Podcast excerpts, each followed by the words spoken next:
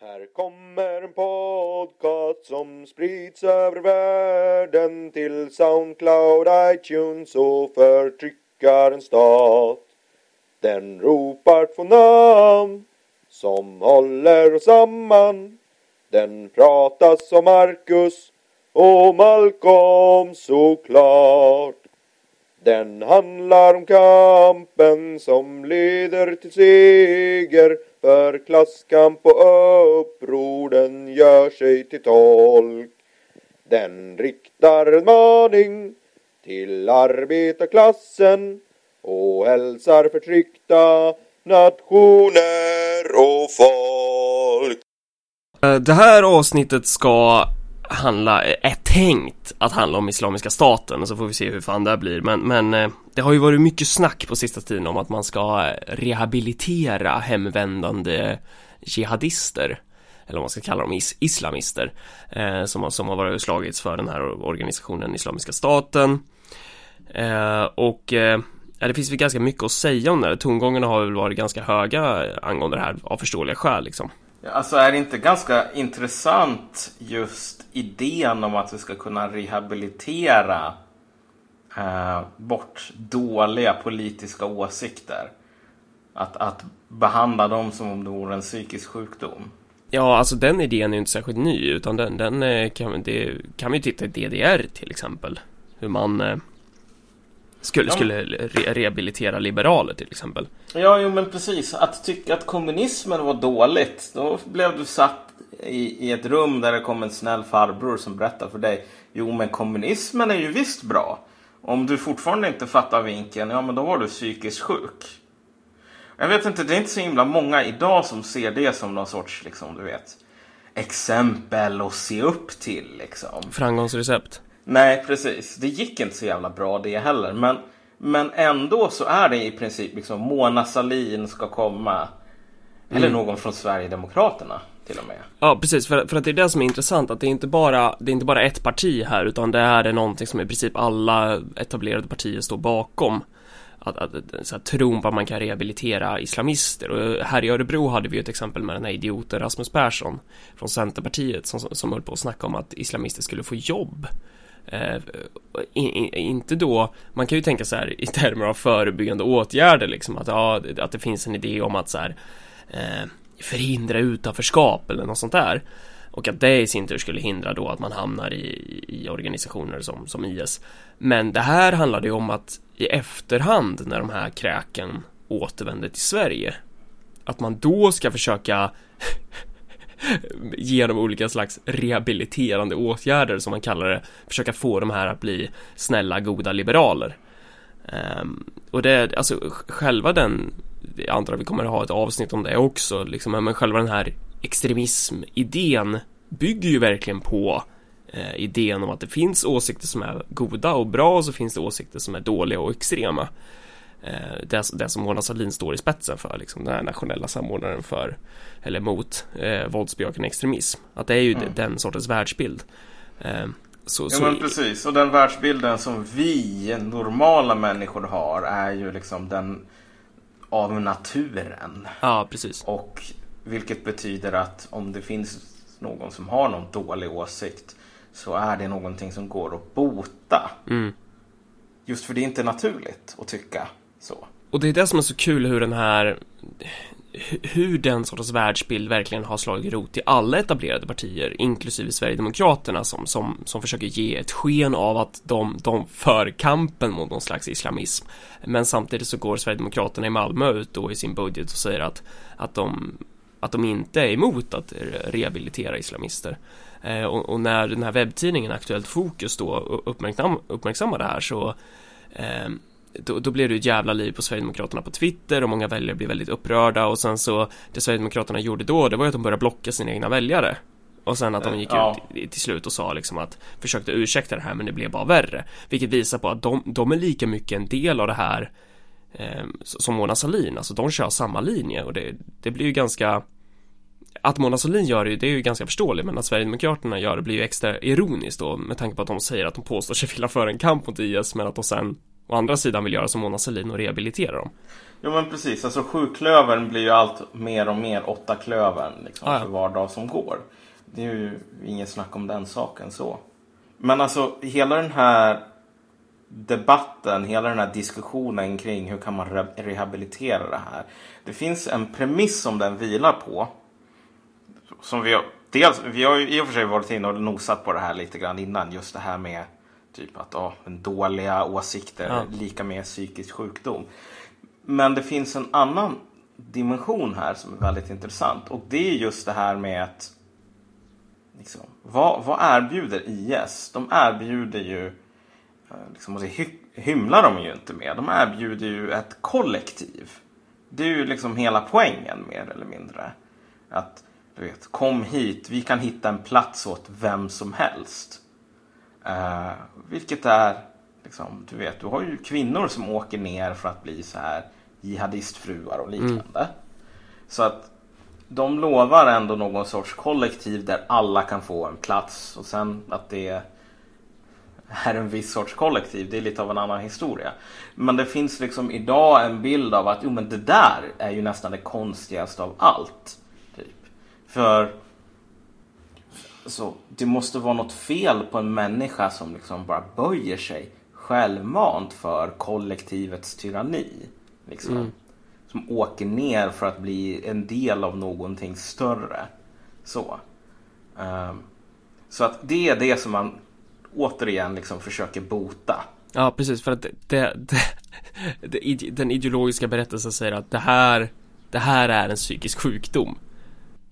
Alltså att den här politiska hållningen är en psykisk sjukdom. Ja, men det är också en psykisk sjukdom för människor att, att vilja vara en del av någon sorts flock. Liksom. Ja.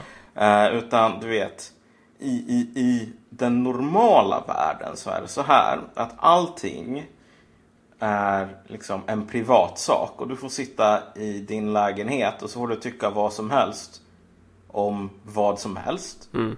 Och det tillåter vi för att vi är så avancerade och civiliserade. Men du ska inte komma här och tro att det här är någonting annat än bara en privatsak. Mm. Um, och det är någonting som de i, i sju klövern eller åtta klövern eller vad vi nu ska kalla det idag inte verkar förstå. Och, och en sak är väl också så här att, att det är som... Att anledningen till att, att människor kan se I S som ett, ett, ett attraktivt alternativ handlar väl också till stor del om det samhälle vi har här och nu, där just den här idén om kollektivet är ses som det absolut vidrigaste. Liksom. Mm. Eh, nu, nu kan man ju hamna i en spekulationsfas, men jag, jag, jag kan tänka mig att I S hade haft jävligt mycket svårare att rekrytera i vissa av våra förortsområden. Eller vad fan det nu än är då att rekrytera. Men främst så är det ju förortsområden i, i, i Sverige. Om vi hade haft en stark kommunistisk rörelse. Mm. För att då hade, då hade ju... Då hade vi varit extremister som du, dig och mig liksom. Alla de här. Mm. Ja, men det, det, är väldigt, det är väldigt intressant bara vad, vad, liksom, vart ifrån man rekryterar till ja. I S. Så det är ju väldigt spritt eh, beroende... Det beror ganska mycket på. I olika länder ser det helt annorlunda ut liksom. Mm. Men det är fortfarande så här ett ganska genomgående tema att eh, det är inte så att det är de allra fattigaste och liksom så som åker ner oftast, utan det är ju du vet den här gamla vanliga refrängen, det här är en person lite som vem som helst. Mm. Har man ju väldigt ofta. Ehm Och det ligger någonting i det. Jo, men det är en person som vem som helst. Men oftast en person som... Eh, så som samhället ser ut idag. Eh, kommer att möta massor med strukturell rasism för det första. Och för det andra... Liksom, möter detta i ett samhälle där alla är så otroligt atomiserade. Mm. Så att du behöver ofta inte ha... Du behöver ofta inte ha någon sån här stark koppling till I S eller till liksom Syrien eller någonting sådant för att åka ner många mm. gånger. Utan det kan räcka med någon sorts personlig kris oftast. Alltså liksom personlig kris, någon sorts depression, jag vet inte vad. Eh, du, du, du, ett förhållande tar slut. Sådana saker kan liksom leda till att man försöker hitta något annat. Mm. Och här helt plötsligt så kommer ett sammanhang. Och så har du tidigare väldigt bekväma människor. Liksom nu, en av de senaste propagandafilmerna som I S la ut var ju med en australiensisk tandläkare, tror jag det var. Eller mm. barnläkare kanske det var. Så här, snubbe som höll på att dricka alkohol och höll på att knulla runt och sånt där. Och sen pang bom så händer det någonting. Och så står han där och säger att kom med i kampen, systrar och bröder. Vi behöver alla här för mm. att bygga kalifatet. Och det, alltså, så, så i grund och botten kan man säga att, eh, att mycket av det handlar om ett flocksökande. Ja, och vad finns det för alternativ egentligen? Ja. Liksom, den här personen skulle ju kunna gått med i Hare Krishna eller någonting. Jag vet inte om de finns i Australien så, men alltså det, det är väldigt barskrapat när det gäller någon form av socialt sammanhang som du kan gå med i mm. om du känner dig jävligt liten. Och, och det är ju en, det är ju liksom designat så.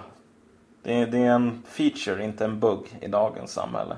Så man skulle kunna säga så att individen är stor, men kollektivet är större. Och det kan uttryckas i, i olika termer oavsett om det är liksom, hur ska man säga, partiet framförallt eller, eller, eller klassen i första hand, eller kanske rent av nationen i första hand, eller i det här fallet då, då Allah och Akbar, att liksom Gud, mm. Gud är större. Mm. Umman är det, det, umma, kalifat, alltså det, här, det, go, det goda samhället. Mm. Det är någonting större än sig själv, alltså en extension av sig själv. Mm. Det är där man söker. Och det här förklarar kanske inte allt, men det är, det är ju definitivt en, en bidragande faktor i den här ekvationen till att förstå varför det här sker.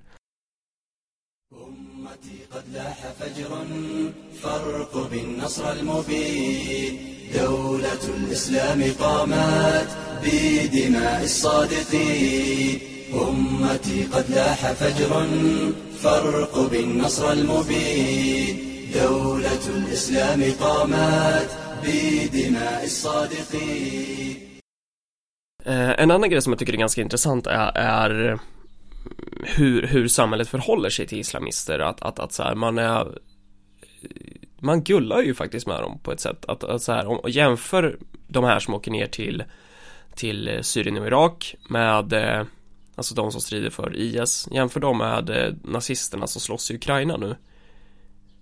Att, att så här, om du skulle komma ut i, någonstans som en politiker i Sverige skulle säga så här, men vi måste rehabilitera, vad heter han? Mikael Skilt, eller Skilt, fan heter han? Vi måste rehabilitera nazisterna som är och, och, och döda folk i Ukraina. Vi måste ge dem en lägenhet och ett jobb. Då skulle folk så här tycka, men va, va? Är ni dumma i huvudet? Nazisterna gör ju det här för att de har en, liksom en politisk åsikt. Men, men när det gäller islamister, då är det helt plötsligt en psykisk sjukdom. Jag vet inte om det handlar med just det här om att, att invandrare inte är förmögna att tänka, tänka själva, eller om det är någon sån diskurs. Kan det ju mycket väl vara liksom. Men i grund och botten så handlar det om samma sak, att det här är ju, det här är val. Oavsett om det är en nazist eller en, en jihadist liksom. de, de har valt att göra det här, och de ska inte ha någonting för det här. Så, den enda rehabiliteringen som, som kanske, alltså för, för, för faktum är ju så här, rehabilitering mot de här människorna fun- fungerar ju inte, utan det är ju, jag menar, ska folk sätta dig och mig i någon jävla koncentrationsläger och försöka rehabilitera bort våra kommunistiska avvikelser här, eh, det kommer ju inte funka. Det är ju inte, det är inte så politiska åsikter fungerar. Det är inte sjukdomar, utan det är, det är politiska hållningar. eh, Så alltså den, den enda rehabiliteringen som, som funkar på dig och mig, eller på, på de här I S-krigarna eller på nazisterna, det är ju den rehabiliteringen som implementeras med hjälp av en Kalashnikov. Och det, det är ju inte svårare än så. Ja, jag skulle väl säga så här också, att det, du kan ju släppa sånt där om du, men det krävs oftast en mycket större personlig kris än vad det nu var som tvingar in dig i det här. Alltså jag tror, det finns ju ganska många som kommer tillbaka och bara tänker så här, fan I S, det här var en jävligt dålig idé. När de ser att, okej, okay, vet du vad, du är kanonmat i ett, liksom, islams version på trettioårskriget. Um, och det är inte så jävla ballt oftast. Så visst, en del tycker, ja men vet du vad, vad fan, det här det är inte värt det. Men det är ju ingenting som de... Du kan inte rehabilitera någon. Det är ju någonting som folk är tvungna att inse själva. Och de här personerna som inte liksom eh, ger upp, de, så, alltså det, där, de kommer ju fortsätta tills dess att någon jävel stoppar dem. Ja. Men du kommer in i det där genom ett val, och du kan komma ur någonting sådant genom ett val också. Ja. Men det är ju ingen som kan välja åt dig. Nej. Det går ju inte. Men vad fan, eh, om man är ändå inne på det här, liksom islamister och nazister, alltså om man ska titta på alltså, I S effekt i Europa, om man ska säga så, att eh, de, har, de har ju en ganska intressant effekt i europeisk kontext. Eh, om man ska se, alltså så här, om man ska titta på till exempel Islamiska staten och de här eh, antimuslimska partierna som, som har vuxit fram i Europa, som är väldigt starka. Front National till exempel, hur, hur de kompletterar varann på något sätt. De har ju ett sorts symbiotiskt förhållande, ja, egentligen. Alltså att vet, I S håller ju på att snacka så här, typ att ja, snart vi ska bygga ett kalifat i typ jag vet inte vad, Frösö. Ja. Um, och vi ska ta över Europa och hy- hylla liksom, hissa den svarta flaggan från Vita huset och du vet allting sånt där. Uh, och det är ju bara bullshit, kolla. Mm. Vad I S håller på med, det är att slåss i typ Mellanösterns svar på det trettioåriga kriget. Alltså ett riktigt hemskt, blodigt liksom, sektarianskt liksom, religiöst, quasi-religiöst krig mellan olika liksom, etniska grupper, olika länder och så vidare. Uh, och de skiter i. De kommer inte att bygga någon jävla t- kalifat i Trollhättan. Om du kommer i Trollhättan och säger, ja vet du vad, nu ska vi bygga kalifatet här.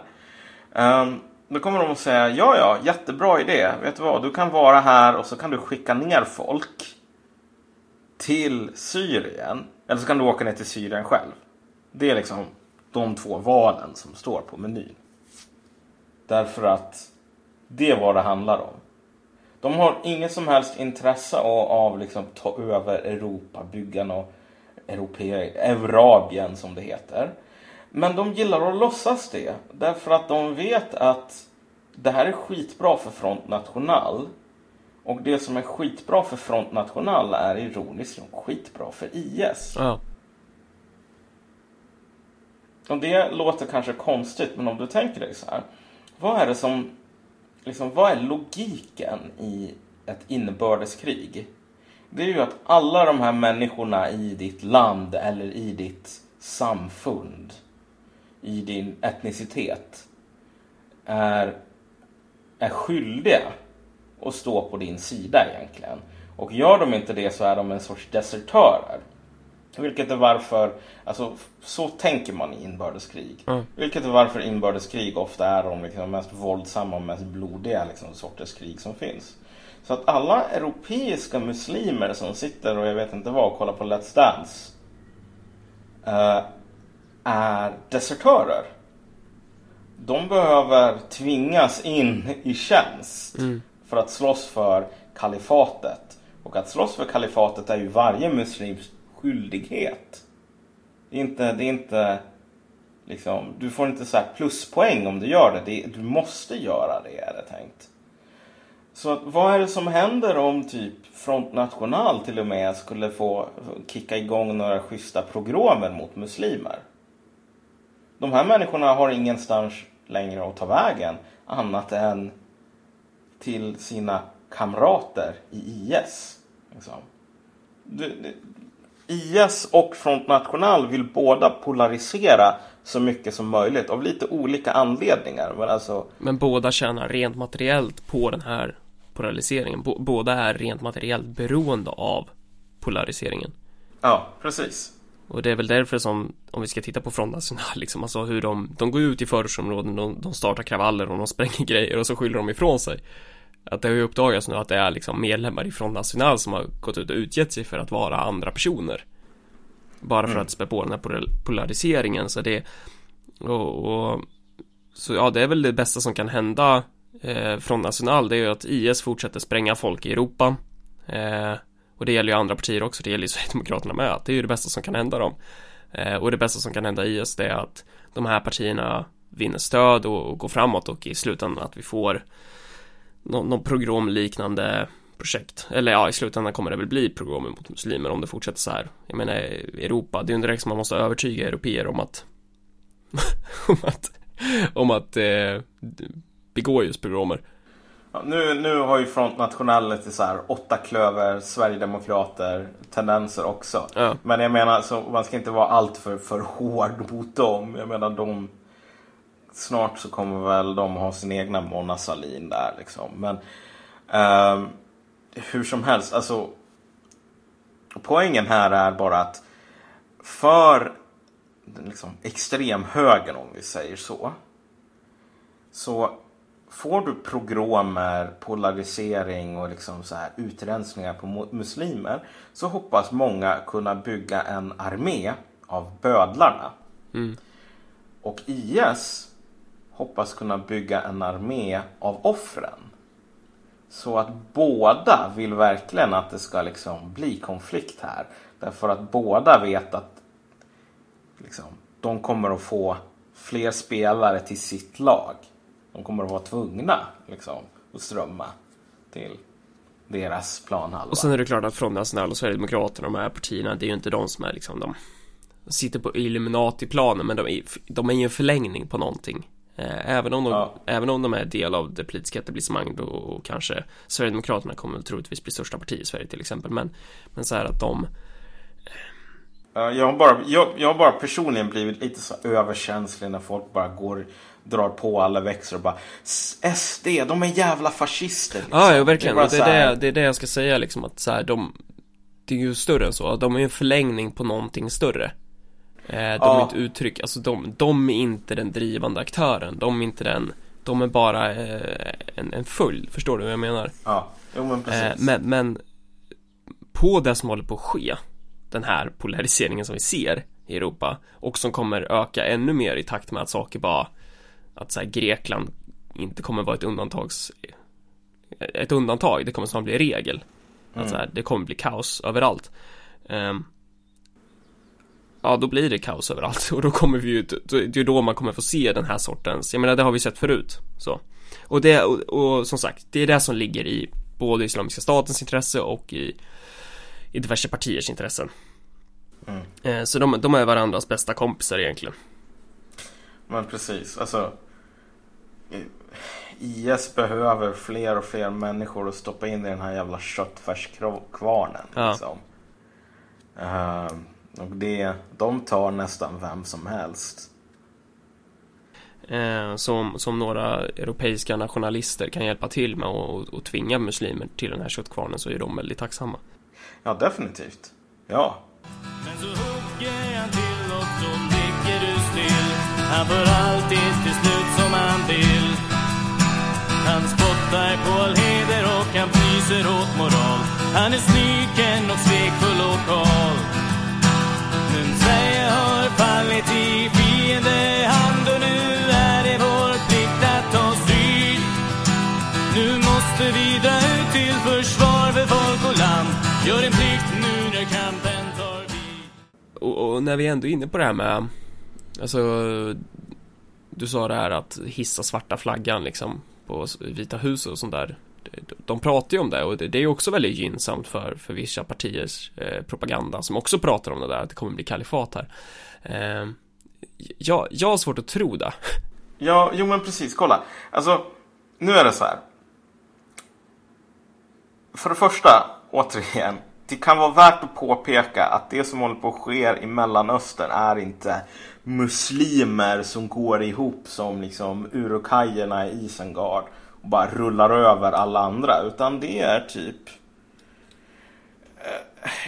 det var ju inte som om det som hände i trettioåriga kriget var att kristna liksom var, var i stånd att hålla på att ta över hela världen, utan mm. trettioåriga kriget var kristna som höll på att döda varandra av, lite, av nästan vilka anledningar som helst, du vet. I början så kanske det var på grund av typ liksom kalvinism mot protestantism mot katolicism. Sen efter en tio femton år så var det nästan ingen som kom ihåg varför man höll på att döda varandra. Liksom. Man fortsatte ett bra tag till. Det där är det som håller på att hända i Mellanöstern. Så att liksom, det, det, det finns alltid den här tendensen som har mer än liksom, tvåtusen år på nacken och tala om den andra mm. som någonting homogent, som en spegelbild av sig själv. Mm. Du vet, när de gamla romarna talar om barbarer, då talar de inte om typ, jag vet inte, goter eller något sådant egentligen. Utan de talade om en sorts mytologisk figur oftast. Barbaren mm. var Barbaren var en, en, en myt. Icke-romaren.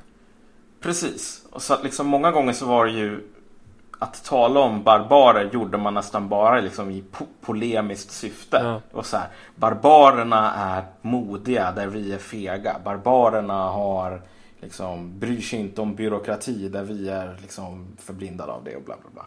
Så att det blir ofta så här, muslimer mm. idag får den sortens eh, det blir den här catch-all-termen som inte har någonting alls att göra med de konflikter som faktiskt finns idag. Så det är den första saken som man måste påpeka. Den andra saken är bara så här väldigt demo- enkelt demografiskt. Det finns inte så otroligt många muslimer i Europa idag. Och de muslimer som finns är de som liksom sitter oftast längst ner på den socioekonomiska stegen. Mm. Att du skulle kunna liksom göra någon sorts uppror med åtta procent av befolkningen, liksom bottenskiktet rent ekonomiskt, eh, och sen du vet, ta över allting och hålla nittiotvå procent av befolkningen på mattan. Nej, alltså tyvärr, det funkar inte. Sen kanske det är så att folk blir paranoida nog och tror att den här lilla, lilla liksom eh, procentdelen av befolkningen kommer att ta över imorgon. Vad du kommer att få då är progromer, utrensningar. Någonting som Europa tyvärr är ganska bra på. Liksom. Så att Eurabien, liksom, svarta flaggan från Vita huset, nej. Det finns en anledning till varför I S inte tar det på allvar annat än i sin propaganda. Någonting som, alltså, om man ska gå in på de här åtta procenten eller något sånt, alltså, nå- någonting som däremot är genomförbart, det är ju, det är ju att bygga enklaver. Mm. Om vi återigen ska kolla på nazister så, så tänker de i termer av så här, ja ah, vi kanske inte kommer lyckas med det här, men vi kan i alla fall bosätta oss i de här orterna och försöka skapa vita zoner. Alltså det är ett enklavtänkande. Mm.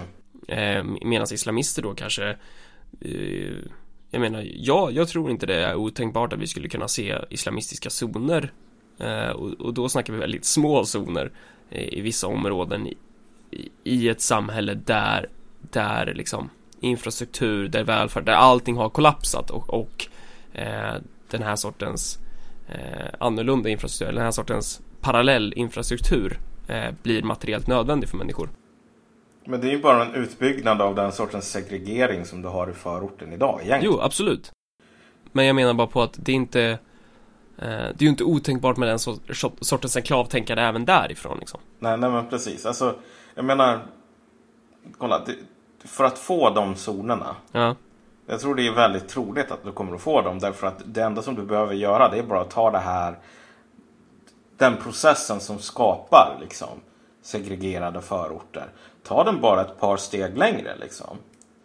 Eh, därför att invandrartäta områden är ju egentligen inte invandrartäta. De är liksom, det finns en alternativ term som är typ svenskfattiga. Ja. Därför att liksom, oj, nu kommer man som invandrare. Alla som kan försöker flytta därifrån. Eh, men om du nu har typ hardcore islamism, så kommer nog ganska många att försöka flytta därifrån. Ja.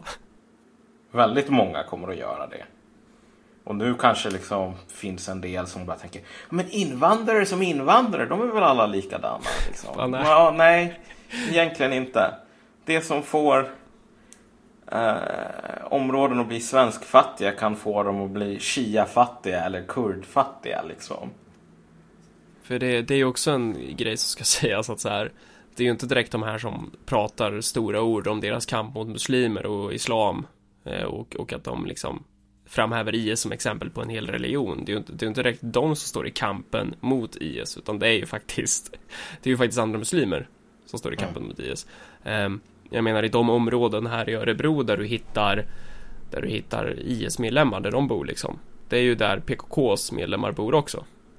Bland annat. Eller Hezbollah. Eller vad det nu är. Så det där är ju också en jävla soppa. Men fortfarande det är inte otänkbart med den sortens enklavtänkande. Eh, och det kanske man ska ta ett avsnitt om också, så här diasporer och, och, mm. och, och liksom infrastruktur där och, och sånt där. Men, men, men hur som helst. Eh, och då, då gäller det att man har en strategi som inte är så här, bara, men vi ska... Det är då det är tacksamt att vara kommunist, du vet. Kan man säga, nej men... vi, vi ska inte ha några jävla röda som... Vi, vi ska ha allt. Mm. Precis, vi, vi, ja. vi, kan vara, vi kan vara här i de vita zonerna och värva, och vi kan vara här i de svarta zonerna och värva också. Och sen ska allt bara bli rött.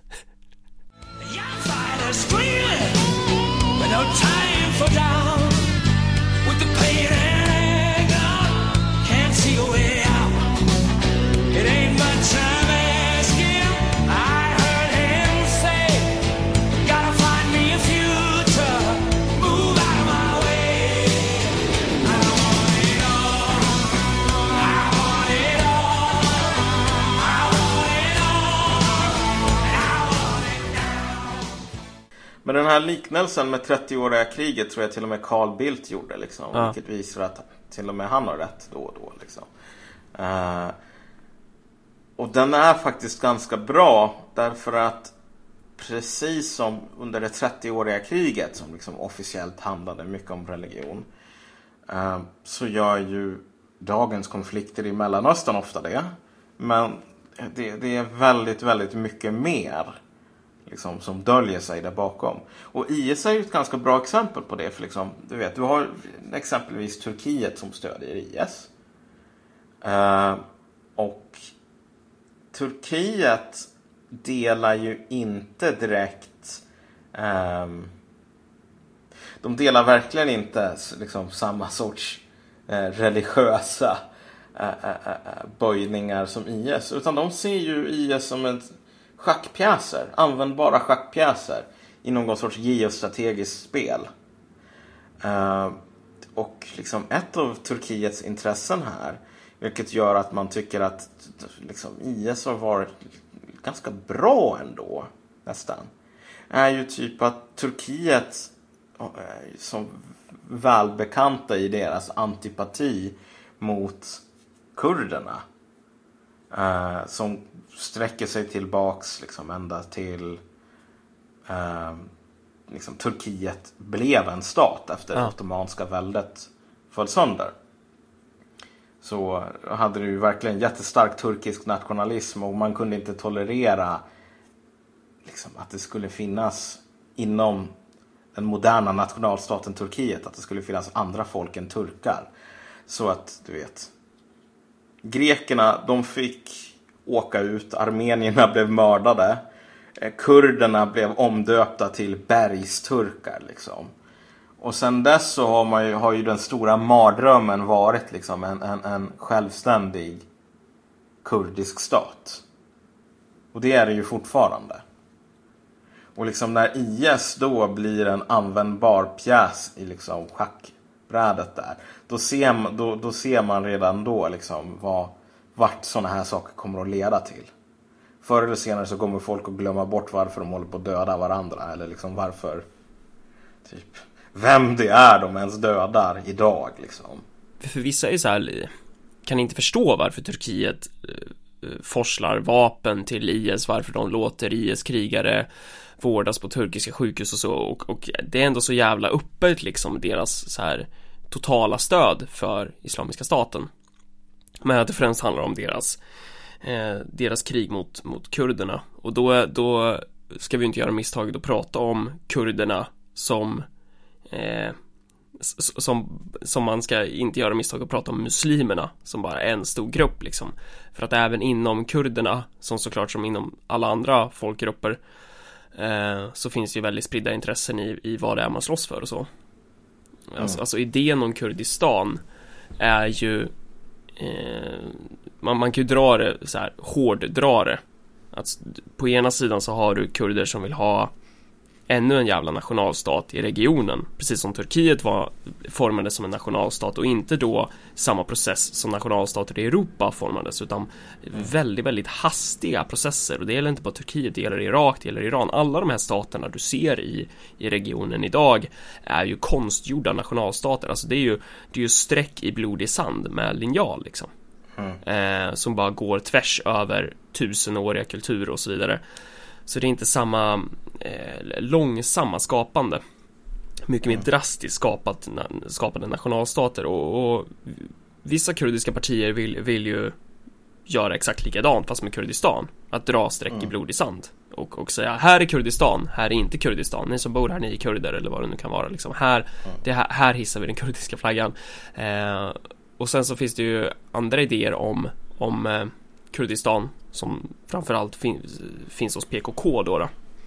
Eh, som är, vad ska man säga, den, den socialistiska eh, rörelsen, gerilla, parti, alltihop, you name it, eh, som, som snarare vill se, de, de vill se det som de kallar för demokratisk konfederalism, som då ska vara någon slags eh, in, inte en så, så klart definierad nationalstat, utan mer Eh, om man är inne på det här enklavtänkarna, att så här olika eh, autonoma regioner typ ska, man, man vill implementera någon slags eh, direkt demokratiska kommuner eller något sånt istället, eh, som man menar är en modell som passar sig bättre för Mellanöstern, och man inte är lika så här, det är liksom inte nationalstaten med stort, stort N som är, som är, som är det primära, utan så här, det är en annan idé om ett Kurdistan så. Mm. Förklara det där på ett sätt som man förstår. Eller var jag jävligt otydlig?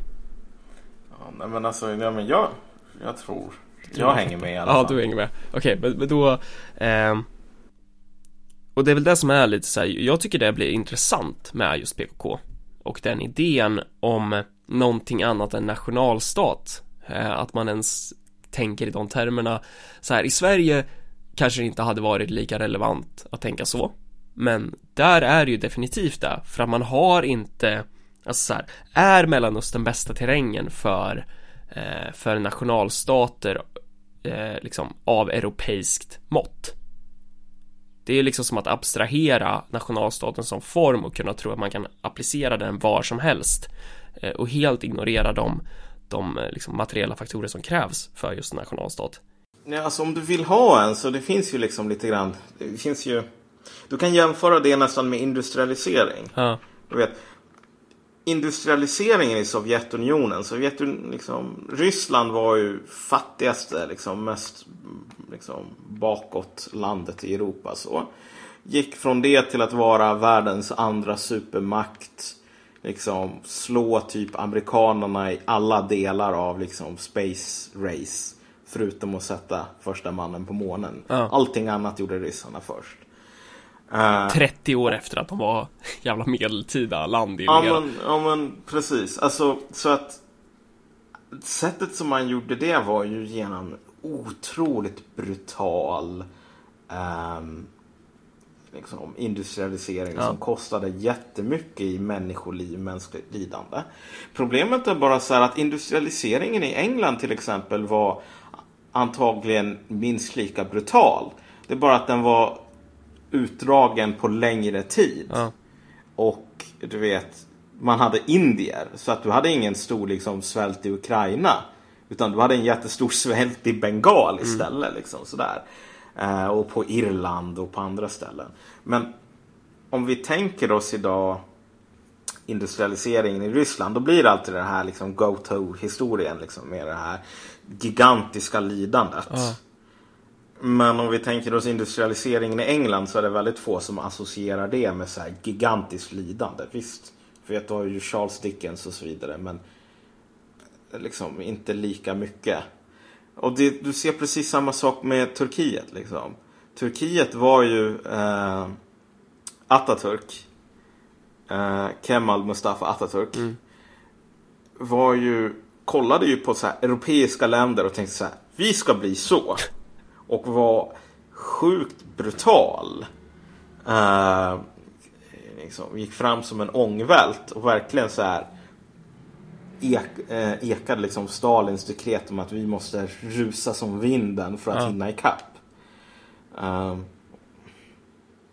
och det där är ju jag, det, det är verkligen svårt.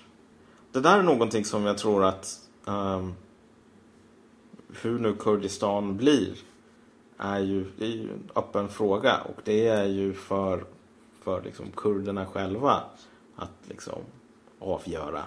Men om du att bygga en nationalstat snabbt Mm. kommer alltid att kräva liksom allt det här lidandet och allt det här liksom mänskliga kostnaderna, att de, du betalar dem jävligt snabbt. Och sen kan man också fråga sig så här, vad, vad, vad fan ska man ha en nationalstat till liksom?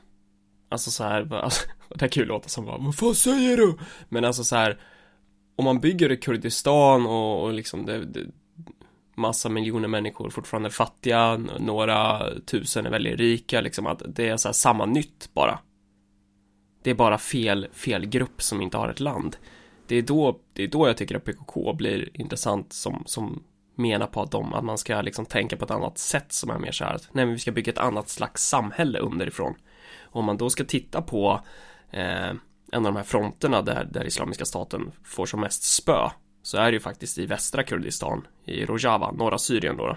Eh, och, och, och de, eh, där har ju P K Ks förgreningar liksom börjat bygga en helt annan modell underifrån med så här eh, direktdemokrati och, och allt vad det är liksom. Och, och, och, eh, och det, det, det är ett intressant exempel på en annan modell.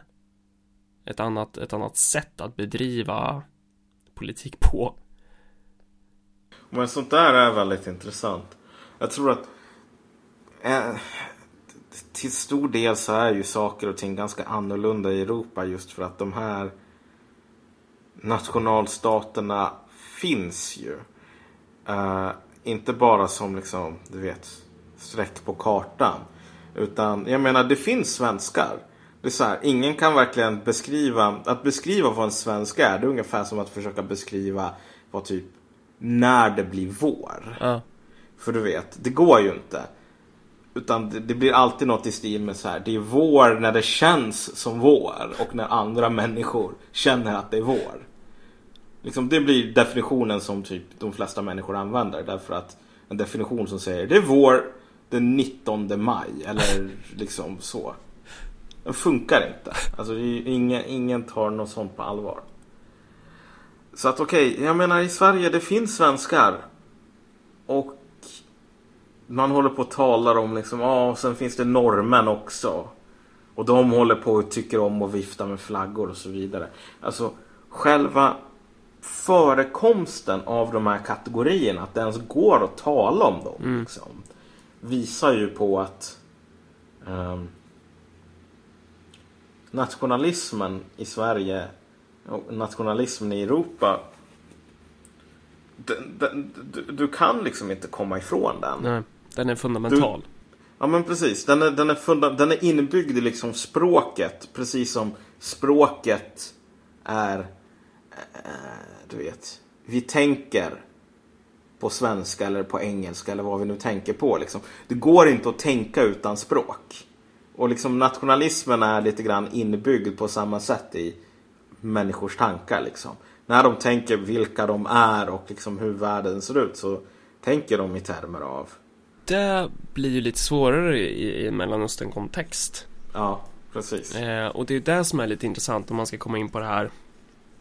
Eh, att det är det som blir lite intressant när man pratar om, eh, om Islamiska staten.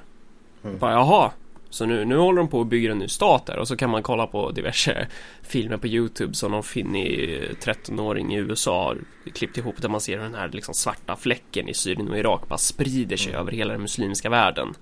eh, och, Som om det skulle vara så enkelt att bygga en nationalstat. mm. eh, Att det skulle vara så enkelt att bygga kalifatet. Och det är väl lite mm. så här, återigen, att, att när man gör den, oavsett om det är Kemal Atatürk eller, eller, eller liberala kurder eller, eller liksom vilka det nu är som bara vill ploppa ner en nationalstat från ingenstans. Mm. Eh, helt utan att se till, till vad det faktiskt handlar om. Så, så att, att, att man förbiser alla de här faktorerna som krävs för det. Och sen kan man säga Kurdistan, ja. där, där finns ju en majoritet kurder som bor där, men fortfarande så här, om vi ska titta på Islamiska staten, att, att, att där i de här områdena där de, där de liksom har gått framåt nu, det, det är ju för att de har lokalbefolkningens stöd. De har ju ja. stöd av de här sunnimuslimska, just i de här områdena, eh, av, av, av majoriteten av, av folkgrupperna så. Och sen de, en, och så, ja. jag, jag tänkte bara säga, jo men ja förlåt, nu avbröt jag dig. Ja nej men, nej men det var ungefär det jag skulle. Det, det enda sättet att komma framåt i vår jävla podcast är att avbryta varandra så här, jag har inga problem med det. Men det, det, det var ungefär det jag skulle säga, att så här, Islamiska staten har ju i princip bara stöd av de här sunnimuslimerna i området. Det enda sättet som de skulle kunna ta över Iran är om de dödade varje människa ja. som bodde i Iran ungefär. Alltså, det, det går, det är väldigt svårt att inlämma um, shia-muslimer i ett liksom umma där shia-muslimer inte har någon plats annat än liksom bli stenades döds. Ja. De här människorna kommer inte vara så jävla high på det. Um, Och jag menar, eh, du vet, jag tror inte det finns någon Alexander den store bland eh, I S liksom toppskikt, någon av den kalibern så. Men Alexander den stores rike föll ju sönder direkt efter hans död. Så även om det nu skulle finnas det, så skulle den här fläcken som sprider ut sig på kartan, eh, den skulle möta samma öde som alla andra fläckar genom flera tusen år av mänsklig historia.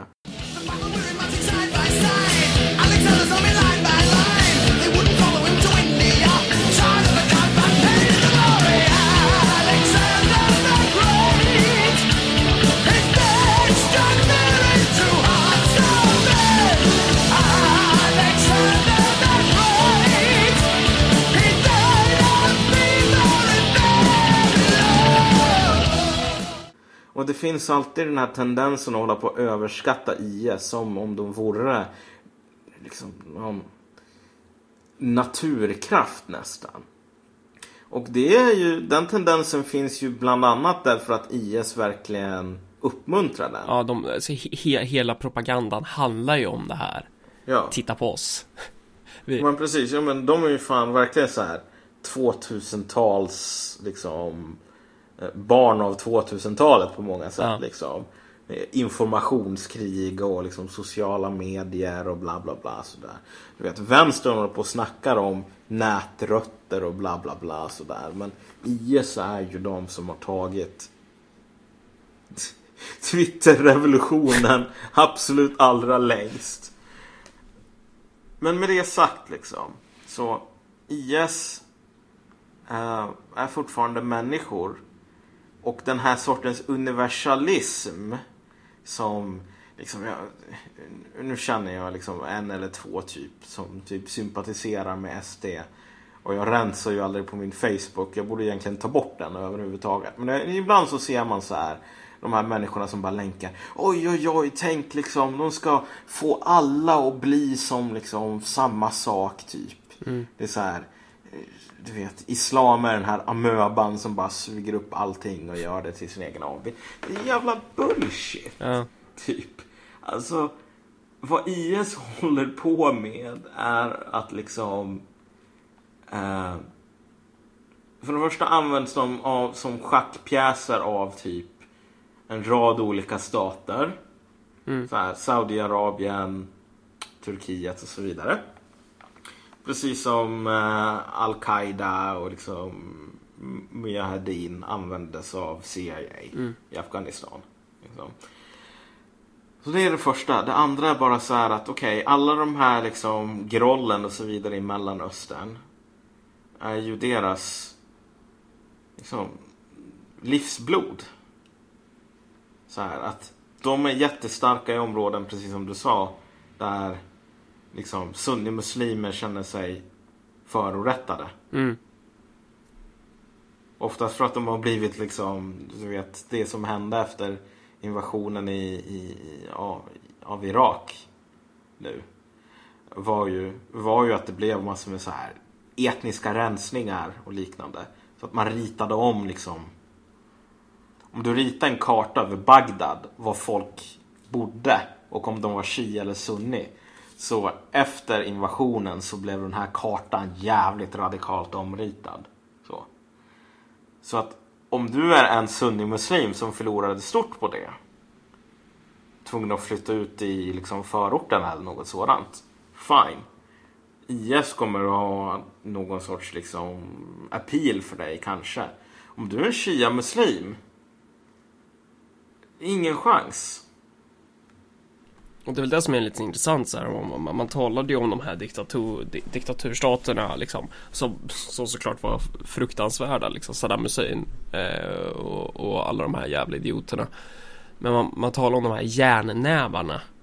Mm. Som, alltså, det, där har du liksom Mellanösterns form av nationalstat. Att försö- försöka, för att uppnå stabilitet inom situationstecken, så kommer du ha, behöva ha en stenhård diktator som undertrycker eh, mm. diverse olika folkgrupper som den själv inte tillhör, till exempel.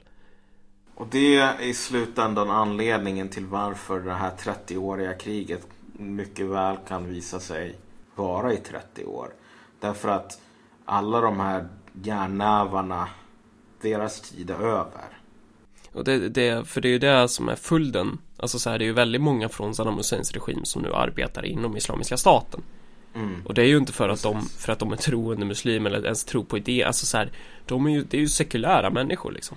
Men det, ja, men det är sekulära sunnimuslimer, precis som vad fan, jag menar ta Irland. Där har du sekulära katoliker. Ja. Precis. Som spränger sekulära protestanter.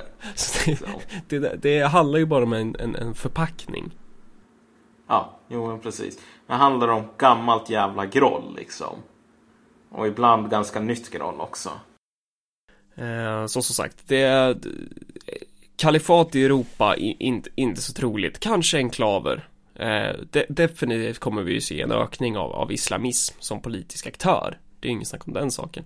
Eh, och, och, och det är ju bara att tacka dem. Alltså, i takt med att det här samhället går åt helvete, så är det där som kommer bli resultatet, bland annat. Eh, men, eh, och så kalifat i Mellanöstern. Alltså, lycka till med att få Libanon un, under, under I S-kontroll. Eller lycka till med att få Iran under I S-kontroll. Alltså, det, så här, det, det finns... De, de har kommit hit, men inte längre. Liksom. De kanske kan ta vissa områden mer så, men, men det är fortfarande så här att du måste ha lokalbefolkningens stöd för det. Du, du kan inte gå och skriva den där jävla, vad var det för bok, non-bokstaven här som de skrev på alla kristnas dörrar liksom.